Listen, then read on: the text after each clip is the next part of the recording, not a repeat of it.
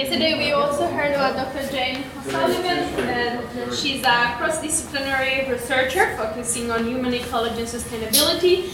Uh, she had other experiences, but today we will talk about population in a more deep way than yesterday. Is that right? Thank you. Um, yes, I hope everyone was at yesterday's session where I showed data demonstrating that population growth is not fixing itself and that it has a very great deal to do with whether countries flourish economically or not. In this session, I want to explore more the mechanisms of the economic drag of population growth and address some of the contentious issues around the um, Australia's population growth discourse. So yesterday I got into trouble for talking mainly about high fertility countries where most people have a different skin colour than me. And I must say, it struck me as a racist um, objection because I didn't see that in them. I, I, saw them as stakeholders, the people who have the most at stake. Um, today I'm going to get into trouble for talking about immigration. And I know there are people again who will want to make that an issue of skin colour. But if Australia wants to address its responsibilities and um, custodianship over its natural ecosystems and endemic species. Um, excuse me, could you just move over this way more because Yeah, I it's really very can't difficult follow to what you're saying. Oh, sorry. I can change the slides for you if you And It's not just the lights. yeah, the problem that we've got the, the slides controlled over there. Um, Is there a threat microphone? Oh, I see. Actually, we didn't. Sorry. and No, that's for yeah, we'll just go ahead with this and I'll try to raise my voice. But if you can't hear, just wave your arms and I'll remember So just to tell me when- project more. My voice isn't very, um, doesn't carry very well. So, um, and also to improve the lot of disadvantaged people in this country, including recent immigrants, then immigration does need to reduce. So, so to start with a bit of context, thanks, Hayden. Um, Australia's population growth is extraordinarily high for a developed country. It's higher than the global population growth. But about 14 years ago, thanks, Hayden, um, our growth rate was almost doubled due to federal government policy settings. And the baby bonus and the associated rhetoric about having one for the country added about 50,000 extra births per year, and immigration was increased by about 150,000 per year. These were not demand driven changes, they were mainly property developer driven changes. Um, moving on, thanks. Um, we're here to talk about, oh, and this is just a chart to show that while Australia's population growth has been very high, the countries that have had shrinking populations have not actually been doing badly on the whole. Um, some better than others, but some of them outstripping us in terms of growth in GDP per capita. So we're here to talk about the new economy that doesn't increase its impact on the planet constantly. And stabilising population is an absolute requirement for this. But I'm arguing that it's not an afterthought, it's a prerequisite and it will drive a lot of the other desirable changes in, uh, that new economics wants to achieve. So these are a few of the things that we can look forward to, and they're all interconnected. And the one that I didn't put on this list, but it's really important for this conversation, is about reducing the amount of materials that we consume, that we draw into the human project, and making a circular economy possible. Because if we're adding people, there is an absolute requirement to be recruiting um, physical resources. Going on, better prospects for employment, um, and the recent negative trends in terms of wages, youth unemployment, um, job security, and um, poor prospects for advancement uh, have a lot to do with businesses having an unlimited number of prospective employees, either through immigrant labour or by offshoring jobs.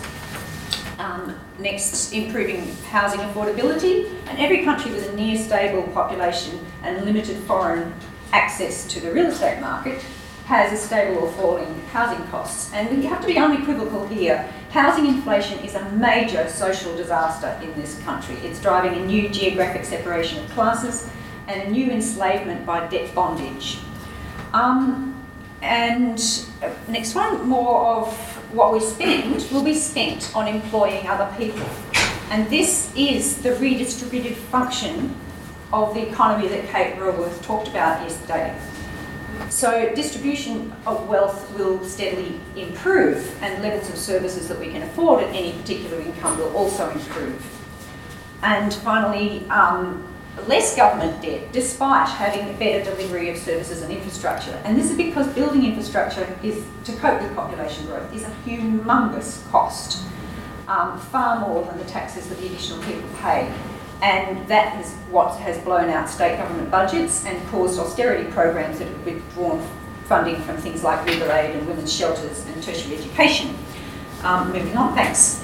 So here's a technical bit to try and explain how it is that population growth costs so much. And the point is that we spend a lot of our total economic activity on building long-term durable stuff which support our modern way of life. And this includes not only infrastructure but um, also equipment and personnel training. And housing is included in infrastructure. Um, so how much we need to do this is proportional to its durability. The longer things last, the less of them we have to replace every year. So the replacement rate is the reciprocal of their working life. Um, so if power stations last for about 50 years, sorry, I was a bit premature, um, we need to build about 2% of our stock per year to, to maintain a steady supply. If buses last for about 10 years, we have to buy 10% of the fleet per year to maintain the fleet. Um, if nurses work for 25 years, it's 4% of the nursing workforce that we have to graduate every year to replace retirees. But if we're suddenly adding 1% population growth, we've gone from 2% to 3% of our stock of power stations that we have to build in one year. So that's a 50% increase on the amount of money and effort and materials that we spend on power stations. If the, the, the fleet has to go from 10 to 11% purchasing, that's a 10% increase. And for the nurses, it's 25% increase in the, the rate at which we have to graduate them. So all those things are really expensive. But a lot of people say, moving on, that it it's okay because infrastructure is an investment and investment, you know, will pay off, pay themselves off down the track so we can just borrow the money and it doesn't matter how much they cost. So what we have to understand is that building capacity to keep pace with the same level of provision per capita for an increase in population is not an investment, it's a recurrent cost. It's just running to stand still. So our recurrent costs are made up of the maintenance plus the expansion.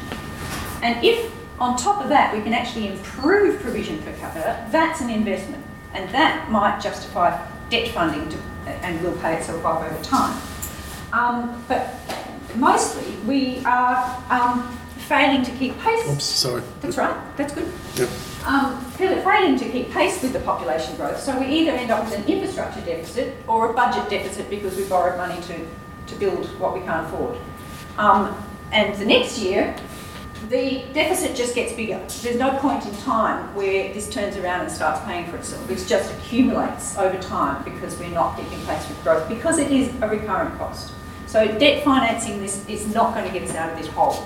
So the quantity of this is um, a humongous amount of money. It's about six and a half to seven percent of GDP that we need to expend to equip 1% population growth rate.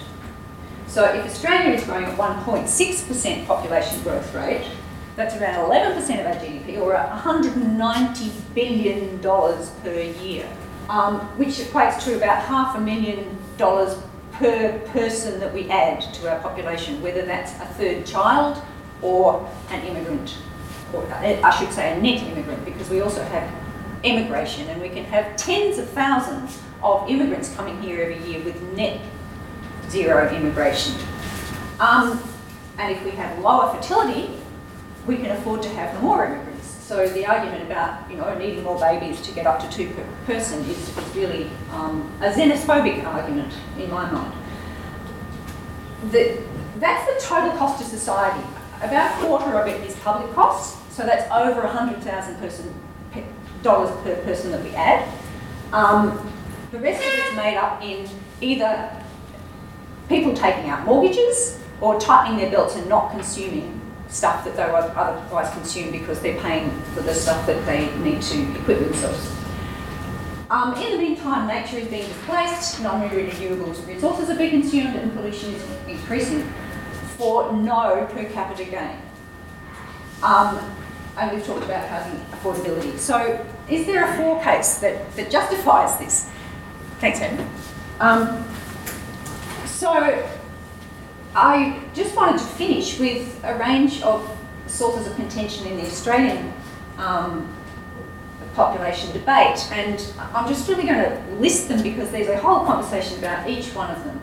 But basically, um, below replacement fertility, people think it's a disaster and we have to boost the births until we've got two per woman. It, it doesn't mean that our population is shrinking, and we can safely aim for 1.5 um, average family size because that's two for everybody who wants any. Um, and it would allow our growth to taper off and then allow us to either decline um, gracefully and manageably or to have more immigrants. Secondly, a static population policy has virtually nothing to do with refugees and it's really frustrating to have the conversation constantly shut down by an emotive tirade about refugees when they are such a small number that we can easily accommodate them within a um, immigration program that's compatible with a stable population. Um, and thirdly, the immigration debate is not a choice between open borders or nobody coming. It is about deciding what quotas we want and what criteria to choose from the vast surplus of people who are wanting to come to this country. So it's about tweaking policy. Um, next, the skilled migration quota is not about addressing skills shortages. If we had skills shortages in this country, IT and nursing graduates would be spot, snapped up. Um, people wouldn't be doing unpaid internships. The salaries would be increasing faster than inflation, and wages share of GDP would not be declining, and mines would not be turning away local people in favour of FIFO workers. So we do not have a shortage of skills in this country. Worker immigration is for three reasons. It's to push down wages, it's to sell real estate and mortgages, and it's to attract international students. And everything else is a cover story. Um, we... Two minutes, Two minutes, okay. We can't, can't alleviate population pressure in the world by um, immigration. So Australia's been running the highest per capita immigration rate in the developed world, and we receive 0.3% of the global increase in population in that intake every year. The whole developed world receives less than 5% of that increment in global population. So the other 95% don't have that opportunity, and receiving them diminishes the amount of international aid that is being um, provided to that other 95%. So do we have a greater duty of care over the few relatively privileged people who would be able to migrate to this country or to the many more people who never can? Um, and finally, race, religion and, and ethnicity to me have absolutely nothing to do with it. Um, multiculturalism does not need a high rate of immigration. And reducing immigration is not going to be sending anybody home or changing the mix of people that is in this country. Um, it's more the point that high population growth generates the stresses that fuel intergroup um, resentments and discontent.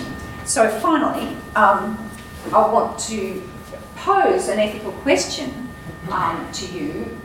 Is there an ethical case for not supporting population slowdown and a lower peak which allows a greater share of the sustainable bounty per person? Um, thanks, Aidan. Just finish with that interesting little slide from um, our Cambridge University economists about how we should be very sceptical about what economists have to say to us. Thanks very much. Thank you.